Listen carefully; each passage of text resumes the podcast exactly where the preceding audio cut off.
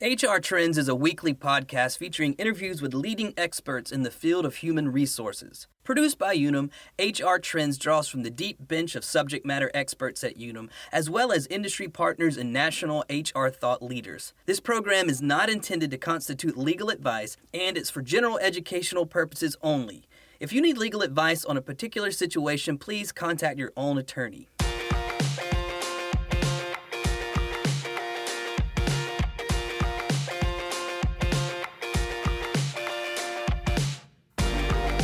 Welcome to HR Trends. I am your host, Claire Morin, and today we have two mental health experts for part two of our exploration into some best practices of supporting well being during this pandemic and frankly for the rest of our lives. so we have in our virtual studio Dr. Kristen Lee, also known as Dr. Chris. She's an award-winning uh, behavioral science professor. She's the lead faculty for behavioral science at Northeastern University in Boston. She's also the author of a few books, most recently, Mental- Mentalligence, a new psychology of th- thinking. Learn what it takes to be more agile, mindful, and connected in today's world. We also have Laurie Mitchell, who is our Assistant Vice President of Global Wellbeing and Health Management at Unum. So, welcome back, Chris and Laurie. Thank you, Thank Claire. You, Claire. So, today with part two, we're looking at last week we in our episode we looked at sort of individual well-being. Today we're looking at then the organizational well-being best practices. This is mental health awareness month. It frank it, and it's certainly i think at the time for everybody's experience where we're realizing we're in for the long haul here right? There there, there is no new there is no old normal um, everything's changing and we're needing to learn some good practices for, to get us through this. And last week we talked about that on an individual level. So looking then at the organizational level, um, maybe starting with you, uh, Chris, any thoughts on how to how HR organizations, teams can be really helping to address this real again pandemic around mental health? Absolutely. One of my favorite framings, Claire, is um, it came out of the World Health Organization, and they said there's no health without mental health. Mm-hmm. And I also would assert that there's no organiza- organizational health without the well being of employees, that there's no success without mental health, that it really has to be a priority. And I think before the pandemic, we were really seeing a lot of global indicators that were very dire. Uh, for example, they were saying that lifestyle illness, stress related illness was surpassing communicable disease. We were seeing um, burnout being reclassified as a workplace condition and an occupational risk rather than a health condition.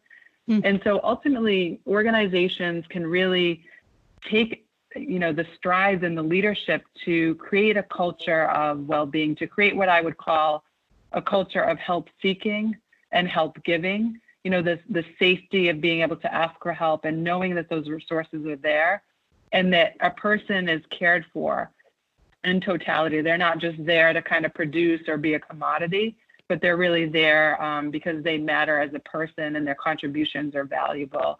And in that, when we prioritize well being and health, we really, um, it's not just the moral imperative or the right thing to do or a touchy feely kind of endeavor it actually really drives our bottom line outcomes. It really helps reduce presenteeism and absenteeism and help an organization really generate the kind of momentum and creativity and innovation that's needed in today's complex world. That's so well said. Laurie, do you have anything to add to that? Um, yes, and it's kind of a, a question for Chris from one of our earlier conversations um, that we had and it struck me because I I I think that it's it's a truth, but I hadn't really thought about it. and that things like resilience happen in in community. Um, they're not just a, an individual endeavor, although there may be things that we do on an individual level to um, improve our resilience and fill our tank and and set us up to um, be uh, healthy and productive in our in our personal and, and professional lives. But can you elaborate on that concept of resilience happening in community and, and what that looks like? Absolutely, Laurie. So it's the way we could think about it together is how do we move from the me to the we? And in my research, I've looked a lot at high performers, leaders, and you know what is it that that we need to do to be more effective. And I think the first thing is realizing that a lot of times resilience gets narrowly defined or romanticized as kind of like something you're born with or you're not, or an individual trait, or I'm going to suck it up, I'm going to bite my lip, I'm going to never let anyone see me sweat. But what research is really showing is that resilience um, happens again in community when we feel safe to kind of be able to share all the sides of our narrative. So, like, yes, on one hand, for example, I have this high position but the the backstory behind that is I was throwing up in the bathroom before the interview, hmm. or you know, mm-hmm. like, and I think in our professional world we see each other, we see each other show up kind of airbrushed and polished with our pearl earrings or our neckties, and we don't know really that behind the scenes someone can really be suffering. And what we know from the data is that most of us are suffering. The way we now understand mental health conditions is more that it's part of the human condition and that we're much more likely to vacillate in and out of both depressive and, and, you know anxiety episodes across our lifespan. That's the nature of our brains. It's not a moral failing. It's not you know just some kind of flaw or stigmatized thing. It's just something that we can assume is part of our human existence. And so therefore when we create the spaces where we can be honest about the intense conditions today the risks of today if you will and then we make sure that we have access to the resources, the protective factors that help edify and protect us. That's what helps bring us forward. That's so fascinating and true. In terms of how HR can help. Do you, do you think there's a bit of a disconnect? I wanted to bring up a statistic actually from our Strong Minds at Work report, which came out last year, and we just published actually in earlier in May an update to that report.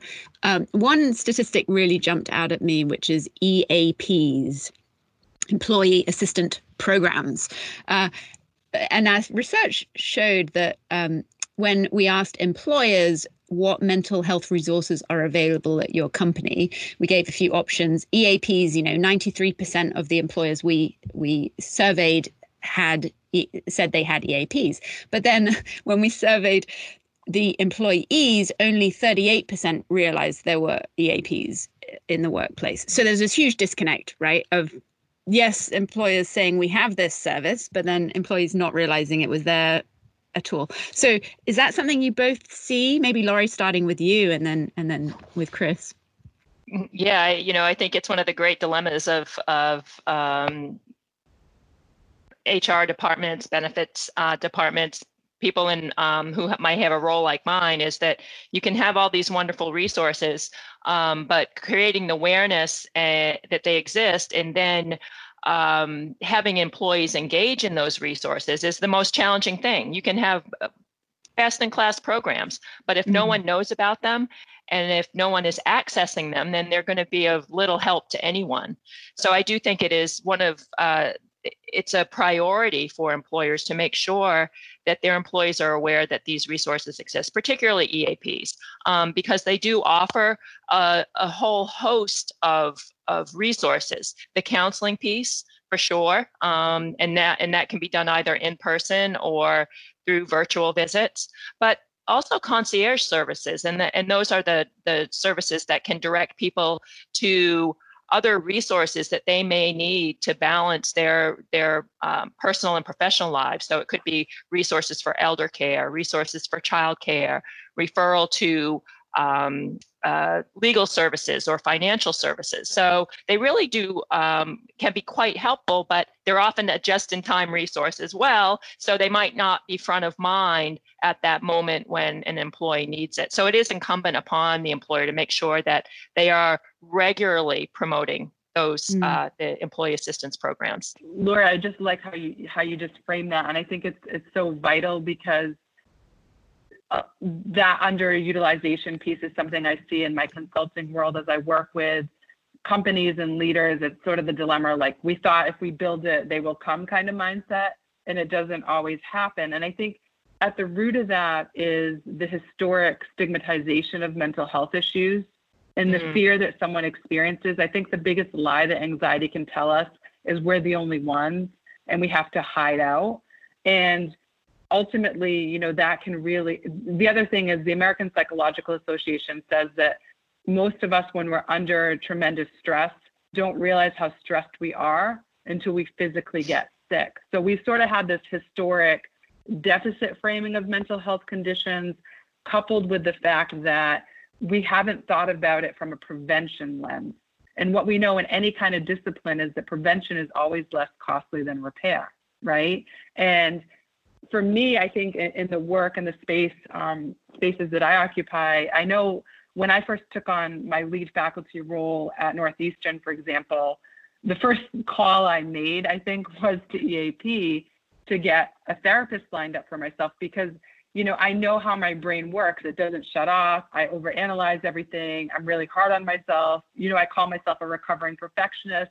So it's just that whole thing of i know the kind of pressure that i can sort of put on myself and i knew that having that support would be helpful and then you know i started to really go public with that and talk more openly about those experiences I've had with a lived condition of depression and anxiety.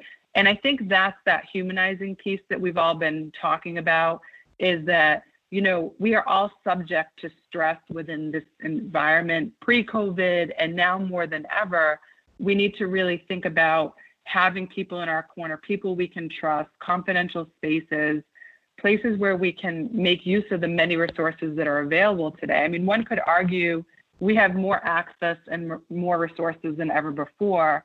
But sometimes it's a matter of, again, is it safe for me to call? Will this affect my promotion? Is someone going to find me out? Um, but I think at the end of the day, if we can really recognize that so many of us are experiencing these these issues, and it's not again a failing or that we're not smart enough or that we're imposters.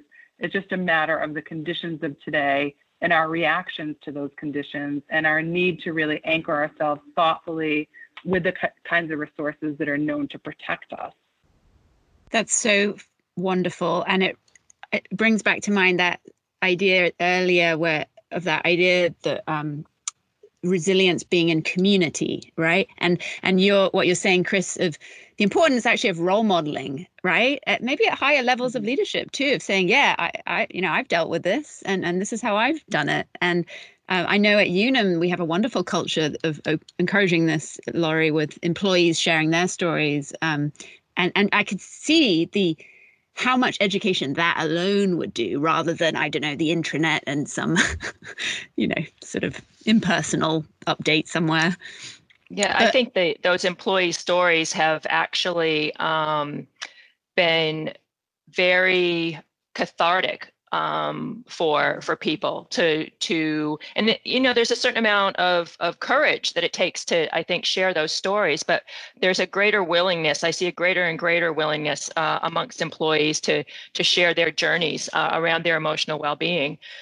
And the other uh, thing that we've done, and we're it's you know it's just we just began doing this um, pre-COVID, and we are we'll figure out how to do it and as we um, return to the workplace and we think about how we do these types of trainings but we've uh, trained over 100 employees in mental health first aid. So that they can then be uh, resources for their colleagues and they can say they could come to me or someone else who's been through the training and say hey listen i'm having a really tough time. Um, i don't know what to do. I don't know where to go. Can you help me figure this out? Um, so they're not people who are, are, are diagnosing or treating um, mental health conditions, but they're helping their their colleagues, maybe even family members, get to the right resources sooner. And and now um, NAMI is actually the National Alliance on Mental Illness is starting to offer these mental health first aid trainings virtually. So um, we anticipate that that we'll continue to train employees uh, at Unum, uh, but in rather than the 30 people in the classroom, we'll have 30 people going through a virtual training. So we're looking forward to continuing that and providing that level of support for the for the workforce.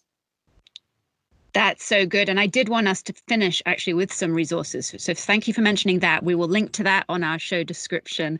Um, Krista, uh, Kristen, we've also got um, a link to your, you have some un- online courses happening in, in May and, and also, you know, your book. We've got a wonderful sort of um, connection for people to be able to access those resources via our website. Um, are there any other resources you, you would both leave us with, perhaps, to help employers with this? I love that uh, that Laurie just brought up NAMI. They're an excellent resource. I'm glad that everyone will have the link to that. Active Minds is also one that's done a lot of work on college campuses, but is increasingly moving into the corporate and HR space.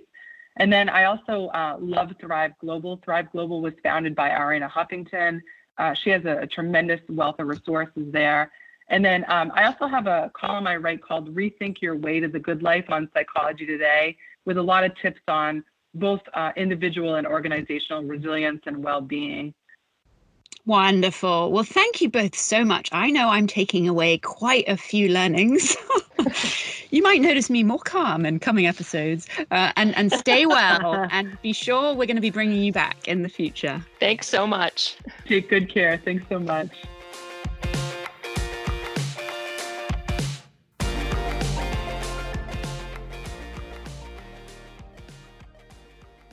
Unum is a registered trademark and marketing brand of Unum Group and its insuring subsidiaries.